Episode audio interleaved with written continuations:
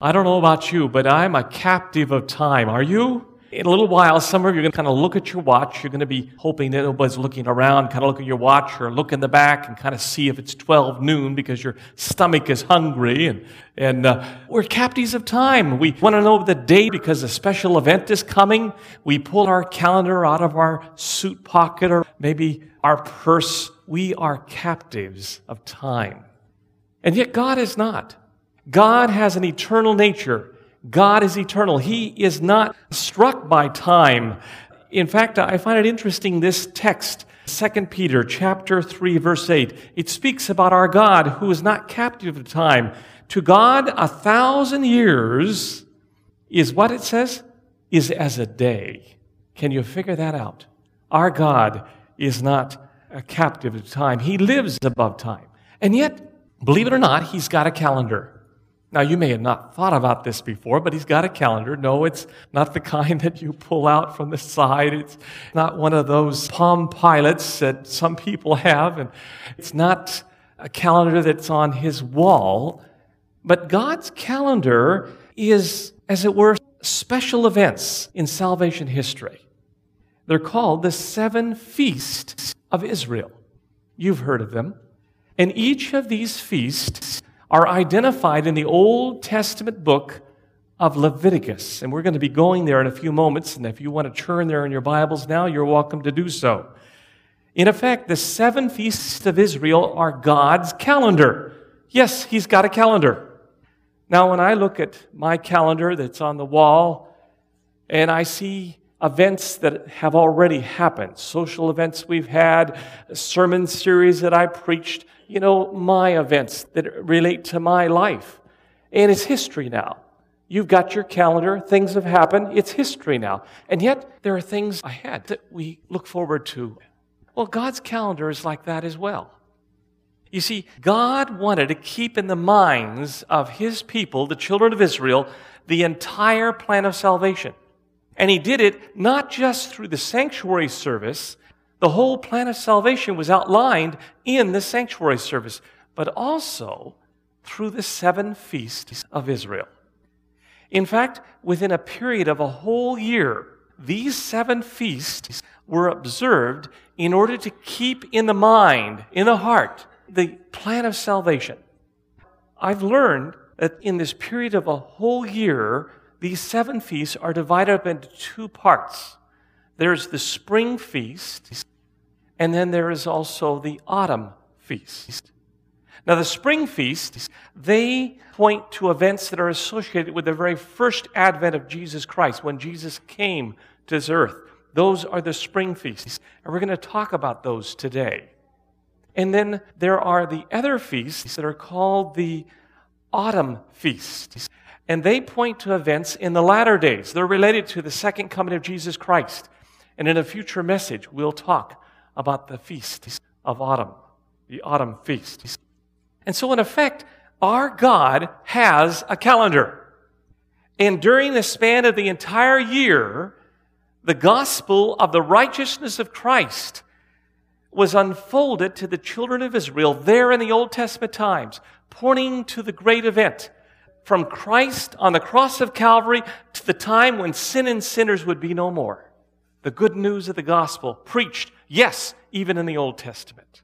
Well, today, we're going to take an overview and we're going to look at God's calendar. We're going to go, first of all, to the types. They're found in Leviticus 23. And then we're going to go to the antitypes, the real fulfillment. What happened, the results. And we're going to look especially at the spring feast. So as you turn in your Bibles or you're on your way, to Leviticus 23, I want to ask you to pull out, whether it be in your Bible or maybe even your bulletin, put it in there as a bookmark. Because not only are we going to look at Leviticus 23, where the type is, but we're going to also go to the New Testament and see the fulfillment, the antitype. We're going to see the real, how it actually took place. And we're also going to notice spiritual applications for our lives as we look at each one of the feasts of Israel. And we're going to look today again at the spring feast. Now, to help us in our study, I found it helpful to have visual aids. Do you appreciate visual aids? Some of you are visual people, and I'm kind of a visual person. And so you received, as you came into church today, a visual aid of the seven feasts of Israel. And I wonder, those of you that did not get one, raise your hand. Deacons are ready to get those to you. Just a few here in the front and over here on the side. Keep your eyes open. We'll get those to you. I want to begin now with the first feast, but first it's introduced as we go to Leviticus, the 23rd chapter, and we take a look at verse 4. Everybody there? Here we go. These are the feast of the Lord, holy convocations, which you shall proclaim. What does it say? At their appointed times. Now, I want to focus in on this for just a moment here. The seven feasts of Israel, these seven feasts have their appointed times. And I would like to suggest that as we study the Bible as a whole, that not only do they have appointed times, these feasts, they also have an appointed fulfillment. And those of you that have your outline in front of you there, you'll notice way at the bottom, there's a statement in a book called Great Controversy, page 399. Listen to what the Christian writer says there. These feasts were fulfilled not only as to the event, but as to the time. Unquote. We're going to go to our Bibles. We're going to see this for ourselves. We're going to see not only did they have an appointed time when they were to happen, but they also had an appointed fulfillment. Now we go to verse 5. Take a look at verse 5, the first feast. What is it? Let's read it first. On the 14th day of the first month, at twilight is the Lord's, what does it say? Passover. I would like to ask you to circle the word Passover. Those of you that mark your Bibles, Passover. The Passover was the first. It was the opening of all the feasts of Israel. The seven feasts of Israel started with the Passover feast. It occurred in early spring. It was a time when the buds were beginning to open. The flowers were saying, in effect, the winter is over. Let us let us smile. It's spring. Now, this feast, the feast of the Passover, centered around the lamb. And if we had a visual aid here, we would see the lamb. When you think of the Passover, you think of a lamb. And we're told on this feast that what day of the month, according to verse 5, did they select this lamb? The 14th day. And on that day, the lamb was selected. On that day, the lamb was slain. That was the day. Now, to kill the lamb on the 14th day of the Jewish month was not the only thing they did. They not only killed the lamb, they not only slayed the lamb, but they also personally applied the blood. I'm going over some facts right now, and we're going to make spiritual application in a few moments. So hold on. And we see that in the scriptures that of Exodus chapter uh, 12, verse 7, it speaks of the fact not only in 6 did they say they slayed the lamb, but in verse 7 it says they applied the blood of that lamb. Now, those of you who are Bible students, who does the Passover lamb represent? Very good. Yes. And how did the real lamb, how was it slain? We're going to go to the Word of God now. Keep your bookmark. Hope you did that. Let's keep our bookmark now in in the Leviticus 23. We're going to go and study our scriptures. 1 Corinthians chapter 5. 1 Corinthians, the fifth chapter. We're going to discover there the fulfillment. We're going to discover there the antitype. You see, the Passover, many times when we think of the Passover, we think that it commemorates the deliverance of the children of Israel from the bondage of Egypt. And indeed it does. But the Passover lamb was a type, a type of that which is the fulfillment, the antitype of the crucifixion of our Lord Jesus Christ. By the way, on what day was Jesus Christ crucified? Anybody? On what day? Friday. Friday 31 AD.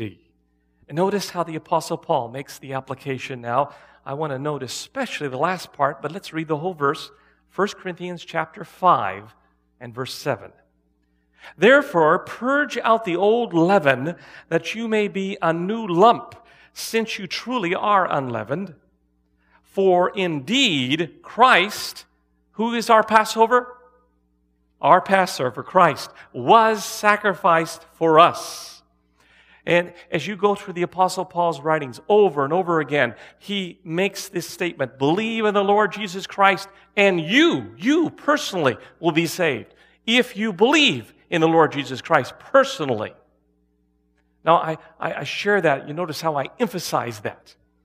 Because you see, it's not enough alone just to believe the fact that something happened on Friday 31 AD and there was a man by the name of Jesus Christ that was crucified.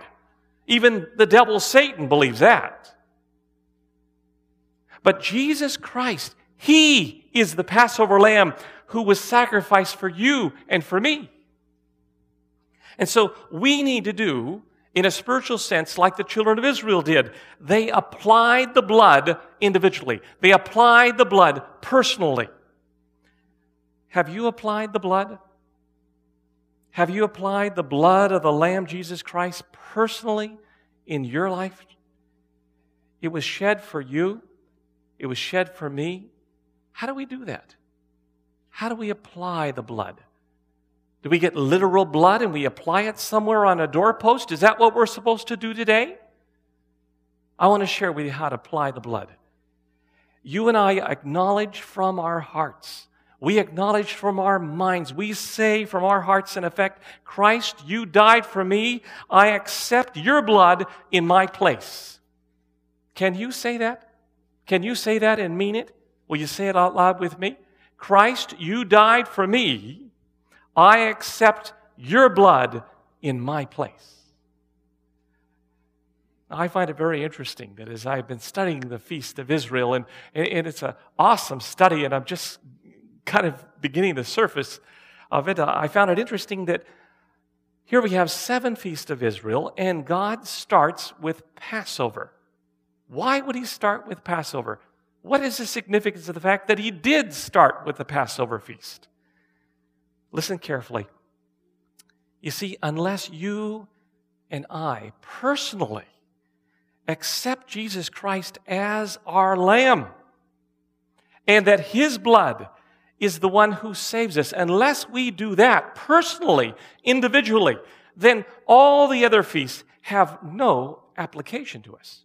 Now, now these seven feasts of Israel are, are times of celebration. They are not funerals. And if you and I have not accepted Christ as our personal Savior, if we have not accepted His blood and applied His blood to our life and accept that His blood represents life, eternal life in Jesus Christ, then, I mean, this is going to be like a funeral for you. It's going to be boring. but if you have accepted it personally, then it's a time to celebrate in what Jesus has already done for us through these awesome feasts. And so God's calendar starts here. He is inviting us to be guests, to sup with Him, to have fellowship with Him at the first feast, the feast of the Passover. And that reminds me of, of Revelation, the third chapter, and, and verse 20. Let's say it out loud together. Behold, I stand at the door and knock. If anyone hears my voice and opens the door, I will come in and I will what? I will sup with you. I'll have fellowship with you, and you with me. That's what it's all about. That's what it's all about. Now, according to God's calendar, the Lamb, Jesus Christ, was slain or crucified on Friday, 31 AD. 31 AD. That was the 14th day of the first month. But the very next day was another feast that they celebrated. It was called the feast of, well, you tell me what it is. What is it called? The feast of what? Unleavened bread. The feast of unleavened bread. Now, this feast began on the first, or I should say, the 15th day. It was, it began, it continued uh, until the, for one whole week until the 21st day, but it began on the 15th day after the lamb had already been slain. So let's go to our Bibles now. Did you keep your bookmark in Leviticus 23?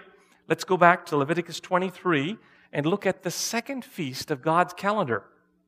Leviticus 23 and verses 6 and 7. Oh, I love to hear the sound of the pages of God's Word as, as we enter into study today and, and seek to understand the spiritual significance of God's Word for us today. Leviticus 23, 6 and 7. On the 15th day, the same month, is the feast of what? Unleavened bread to the Lord. Seven days you must eat unleavened bread. On the first day, you shall have a holy, what does it say there? Convocation. You shall do no customary work on it. Now, verse 7 indicates that the first day of the Feast of Unleavened Bread was a holy convocation. And I've discovered, as I've studied the Word of God in the Old Testament here specifically, that a holy convocation is another word for a ceremonial Sabbath. A ceremonial Sabbath. Another word for ceremonial Sabbath is holy convocation. And a holy convocation or a ceremonial Sabbath didn't always meet and happen on the seventh day Sabbath. It might have happened on Tuesday or Wednesday or Thursday or Friday. It was a ceremonial Sabbath, and they treated it very much like the seventh day Sabbath. You notice there it says there in verse 7 no customary work on it. And so here it says that this first day of the unleavened bread, it was to be celebrated on the convocation uh, ceremonial Sabbath. Now, with that in mind, go with me in your Bibles, with your bookmark in Leviticus 23 to John chapter 19. We're going to discover something very interesting here about the fulfillment of this feast, the fulfillment of unleavened bread. John, the 19th chapter. And again, on what day was it that Jesus was crucified? What day? Friday. Friday, 31 AD, Friday. And then the next day, after Friday comes Saturday, which is the Sabbath, the seventh day of the week. Now that's interesting. Jesus was crucified on Friday. He rested in the grave on the seventh day Sabbath. And I find it interesting because you see, not only was it the seventh day Sabbath, but it was also on that very day, uniquely, a ceremonial Sabbath as well. They both happened at the same time. Now, it wasn't by chance. It wasn't by chance at all that Jesus Jesus was crucified on Friday in 31 AD. That's not by chance. It was by design. And neither was it by chance that the ceremonial Sabbath came upon the, the weekly Sabbath day. The two happening at the same time on that day. And we read this in John chapter 19, verse 31. Look at it. Therefore, because it was the preparation day, that's Friday, that the bodies should not be remain on the cross on the Sabbath. Now, notice what it says in the brackets. For the Sabbath was, uh, what does it say there? High day. Would you circle that, those of you that mark your Bibles? High day. The Jews asked Pilate that their legs might be broken and that they might be taken away. That term, high day, is used when, only when, the ceremonial Sabbath and the seventh day weekly Sabbath occur on the same day. It's a high day. Jesus Christ was crucified on Friday. Jesus Christ was in the grave, resting in the grave on the high day. Not only was it the seventh day Sabbath, but it was also a ceremonial Sabbath, and it was designed by God that it would be that way. Now, according to the Feast of Unleavened Bread, what did the Jewish people do on that Sabbath, that high day? What did they do? Well, two very important things. First of all, according to Exodus, the 12th chapter, verses 1 through 28, it says that they feasted, they ate the Passover lamb. That's what they did. Now, I want you to catch the picture. On the 14th day of the Jewish month, they killed the lamb and they applied that blood to the doorpost. They did that on the 14th day. But on the next day, on the Sabbath, they feasted on the lamb. They feasted the lamb. You see, it's not enough to slay the lamb and to apply its blood to the doorpost. We must also eat it as well. And that's what they did on the Sabbath. Well, not only did they eat the lamb, but they also, according to Leviticus 23, verse 6, it says that they also ate unleavened bread. Unleavened bread. Now, this I find very interesting because leaven is uh, a symbol for what in the Bible? Anybody have an idea? It's a symbol for sin. You're right. A symbol for sin. Yeast or leaven. And they were they were supposed, there was not supposed to be any yeast, any leaven in the home that whole week. And so they began there on the Sabbath, there on that ceremonial Sabbath, to cleanse their homes, their lives of leaven, of leaven on that Sabbath day. Now hold on to that. Let's go to John chapter 6. John chapter 6.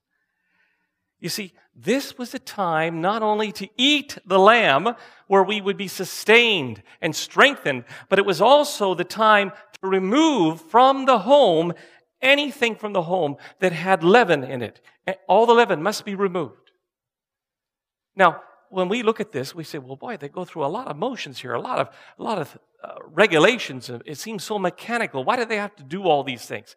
Well, because there's symbolism here. There was a meaning in it.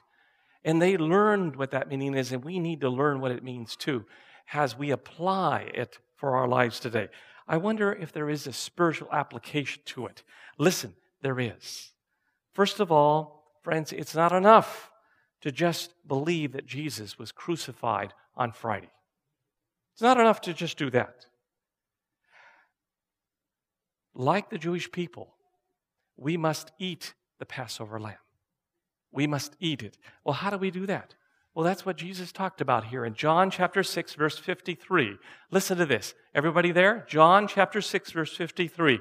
Then Jesus said to them, Most assuredly, I say to you, unless you, what does it say? Eat the flesh of the Son of Man and drink his blood, you have no life in you. Are we teaching here cannibalism? On the surface, that's what the people thought when they first heard Jesus. Jesus is not talking about cannibalism here. He's talking about, in a spiritual sense, how we can assimilate who he is, what he has done for us. How do we assimilate that? And so he went on down to verse 63 of John chapter 6, and he tells us what it really means to eat his flesh and drink his blood. Verse 63 It is the Spirit that gives life, the flesh profits nothing circle this word. The words, the words that I speak to you are spirit. They are life. They are life. Hold on to that thought. We'll look at it again. Now, from where you're at right now, I want to invite you to go with me to 1 Corinthians chapter 5. We're going to go back to 1 Corinthians chapter 5. By the way, who in the Old Testament on the uh, feast of the unleavened bread ate the lamb? Who ate it? Only the family could eat it. Only those who were under the blood could eat it. And what did they eat? Well, first of all, they ate the lamb. And how do you and I eat the lamb today as we consider the fulfillment of the Feast of Unleavened Bread? How do we eat it today? We eat the lamb today by eating Jesus Christ, by eating His Word, by taking in His Word and prayer, of forming a relationship with Him. That's how we eat the lamb today. We take time alone with Jesus Christ. We eat the lamb, we eat him up. But as you go on in the Bible, we notice here in Leviticus chapter 23, verse 6, it tells us that they also ate unleavened bread. Unleavened bread. And here in 1 Corinthians chapter 5, 7 and 8, the application, notice it here. Verses 7 and 8. Therefore, purge out the old leaven May there was purge out sin in your life, and you may be a new lump, since you are truly unleavened. For indeed, Christ, our Passover, was sacrificed for us. Therefore, let us keep the feast, not with old leaven, nor with the leaven of malice and wickedness, but with unleavened bread of sincerity and truth. So I want you to catch the picture. The Feast of Unleavened Bread pictures the fact that after you and I have been saved by the blood of the Lord Jesus Christ, by the blood of the Lamb, then we are to put evil away from our lives. Then we're to put evil away from our lives. I want to make another spiritual application here at this point. The beginning, the beginning of the Feast of Unleavened Bread was on the seventh day Sabbath. It was a high day. It was on the seventh day Sabbath. And today, today, even this day, the seventh day Sabbath, we as Christians who worship on the Sabbath, we should especially be on that day. It should be a day when we eat the lamb. It should be on a day that we also seek to rid sin from our lives. In other words, the Sabbath is a day to form a closer relationship with Jesus Christ. That's what it's all about. The Sabbath is not some checklist of do's and don'ts. That's legalism. But true Christian Sabbath keeping is a day to spend the whole day with our Lord Jesus Christ, forming a relationship with Him, and anything that detracts our communion, our relationship with Him, in knowing Him, should be set aside. Set aside.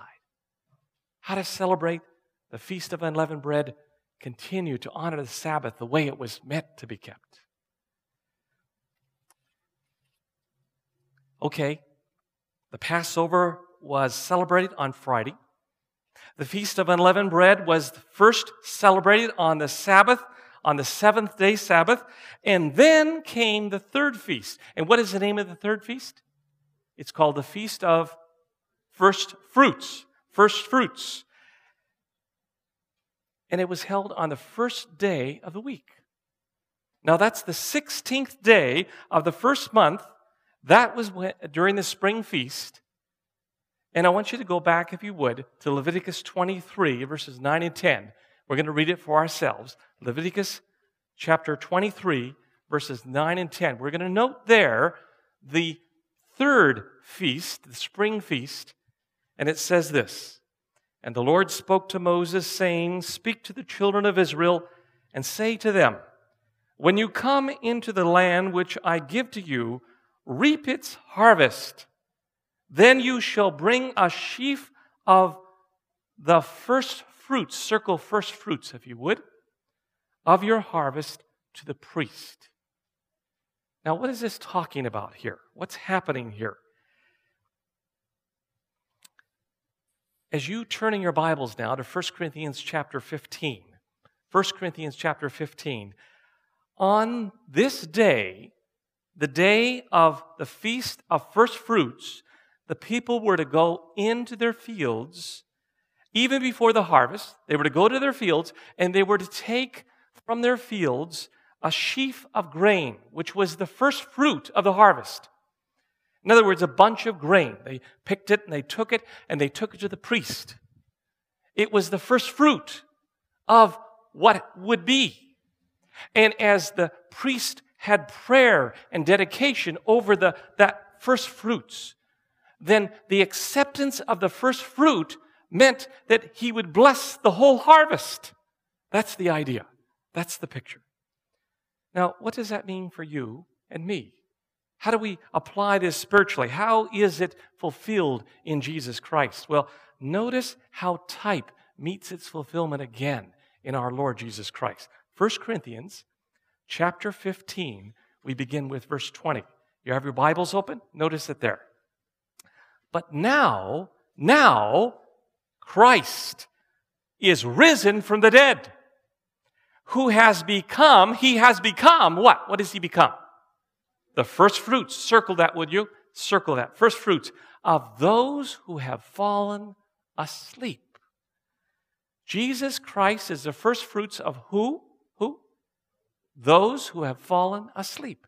Is there anyone here today who's ever lost a loved one or a dear friend in death? Raise your hand, please.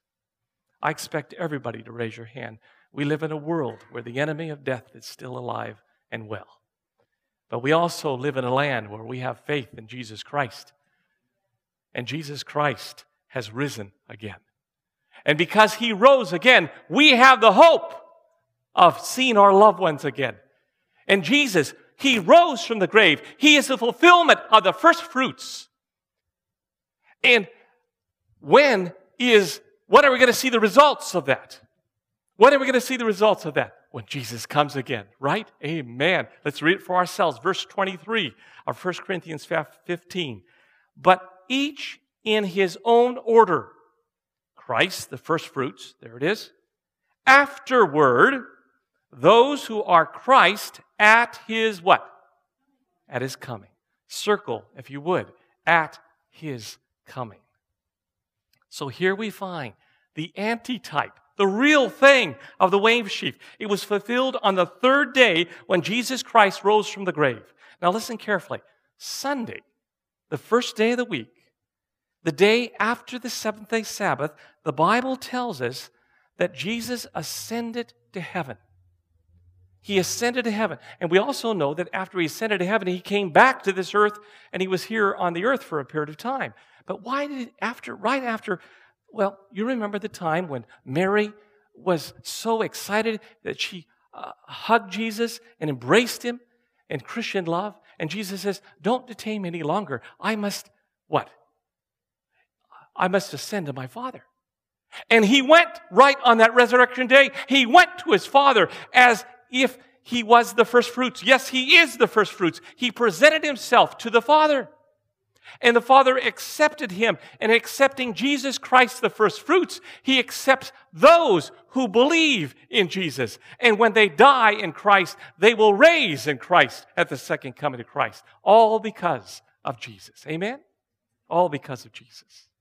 So God's pledge that he will accept anyone who believes in Jesus Christ, and they will become a part of the great harvest of the resurrection on resurrection morning when Jesus comes again. I want to further apply this. The Bible does. I might as well follow what the scriptures do. And so, as you turn with me now to Philippians chapter 3, Philippians, the third chapter, you see, like the Passover feast, it's not enough just to believe that he was crucified. You and I must believe that he was crucified for you and for me personally, individually. And like the feast of unleavened bread, friends, it's not enough to believe that, that he was crucified for us, but we must also eat the lamb. We must eat the lamb, Jesus Christ, fellowship in his word and in prayer, get to know Jesus Christ. That's the fulfillment. That's how it happens. And now, the feast of the first fruits. It is not enough to believe only that our Lord Jesus Christ has risen from the grave on the first day of the week, and praise the Lord for that. But we must make a spiritual application this side of the second coming of Jesus Christ. We can. Philippians chapter 3, verse 10 does. Notice what the Apostle Paul says that I might know him. He wanted to know him. I want to know him. And what? And the power of his what? The power of his resurrection. The Apostle Paul says, I want to know him and I want to know the power of his resurrection. Friends, what we're saying here, God the Holy Spirit is not only wanting us to know in our hearts of the blessed hope that Jesus is going to come again and there's going to be a resurrection of loved ones and friends who died in Jesus, but this same Holy Spirit wants us to know that the same, the same power that same resurrection power that raised Jesus from the grave, and thus we have the blessed hope of the resurrection. That same resurrection power can raise you and me from the spiritual death that we have to live holy, victorious lives. That's what he wants us to know this side of the second coming of Christ. And that's why it says so beautifully in Romans, the sixth chapter. You remember the words? Just as Christ was raised from the dead by the glory of the Father, even so also we should walk in newness of life. Newness of life. And so these antitypes are fulfilled in the person of Jesus Christ. They have spiritual application to you and me as believers in Jesus Christ. So let's see now. We have the death of our Lord Jesus Christ, the feast of the Passover. We have the enjoyment of feeding on Jesus Christ and His Word in prayer in the Feast of Unleavened Bread. And then the resurrection of our Lord Jesus Christ in the Feast of the First Fruits and all the rejoicing we can uh, do about that. All of these took place within a very short time in the first month of the Jewish year. And they find their fulfillment in the person and the work of Jesus Christ. And we, we now must move to one more feast, one more Jewish feast of, of this uh, spring feast. And what happens is, after Jesus Christ rose from the grave, the f- Feast of First Fruits, 50 days later, they celebrated, or forward, they celebrated another feast. It was called the Feast of what? The Feast of Pentecost. That's right. So let's go back to Leviticus 23, verses 15 and 16. Leviticus 23, verses 15 and 16. And you shall count for yourselves from the day after the Sabbath, from the day that they that you brought the sheaf of wave offering, even seven Sabbath shall be completed. Count, count, how many days?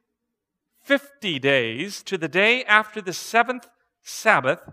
Then you shall offer a new grain offer, offering to the Lord. Circle, if you would, 50 days. Now, in the original language, guess what 50 days means? Pentecost. Pentecost. The Feast of Pentecost was also called, and so if you study the Feast of Israel, you'll hear maybe not only Feast of Pentecost, but sometimes it's called the Feast of Weeks or the Feast of Harvest. It was only one day. And listen carefully if the resurrection of Jesus Christ is the antitype of the feast of the first fruits, then what is the antitype? What is the fulfillment of the feast of the Pentecost? What is its fulfillment? Well, I'm so glad you're wondering. Go with me as we finish our message today, Acts chapter 2. Acts chapter 2. And as you're turning there, let me share with you what it is, and then we'll read it for ourselves. You see, when the day of Pentecost came, Jesus Christ is risen from the grave. 50 days forward to that date, we come to the day of Pentecost. And Jesus now has gone to heaven. And there in heaven, he is inaugurated at the right hand of our God, there in heaven. And he started as our righteous high priest in the heavenly sanctuary. And when he was inaugurated, when he was accepted, his work that he would begin to apply the benefits of what was done on the cross of Calvary, what happened? Jesus poured forth the Holy Spirit as a sign of his inauguration. That's what happened. And the Bible says it right here, Acts chapter 2 and verse 33. Therefore, being exalted, that's the inauguration, being exalted at the right hand of God, and having received from the Father the promise of the Holy Spirit, he poured out this which you now see and hear the Holy Spirit. And so the spiritual application for us now is very clear, friends. When you and I become Christians, when we put our faith in Jesus Christ, the real Lamb of God, we say yes to Christ, God gives to us His Holy Spirit. Jesus has made it possible. And there's a good text for that Ephesians chapter 1, verse 13. In Him, you also trusted. After you heard the word of truth, the gospel of your salvation, in whom also having believed, you were sealed with the Holy Spirit of promise. Well, how do you like God's calendar so far? Isn't it awesome how, how God has has fulfilled it to the very time it was supposed to be. Uh, I should say it, it took place at the very time it was supposed to happen, and it was fulfilled in the person of Jesus Christ at the time it was to happen. It's remarkable. It should strengthen our faith. The plan of salvation from type to antitype. I pray that this message has been encouragement to you. I look forward to sharing with you the autumn feast. Would you join me as we pray? Precious Father in heaven,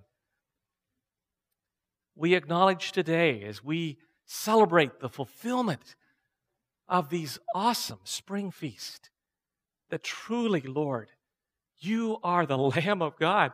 You were crucified for us personally, individually. And today we want to accept you anew and maybe for the first time as our personal Savior. We celebrate that event today, Lord.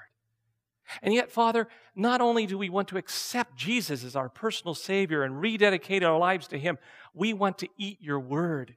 We want to eat Jesus Christ and get to know Him more and more and let Him change us. Oh Lord, we want to fulfill and apply the feast of unleavened bread. We thank you, Lord, that Jesus, you not only died, we not only eat your word, but we serve a risen Savior.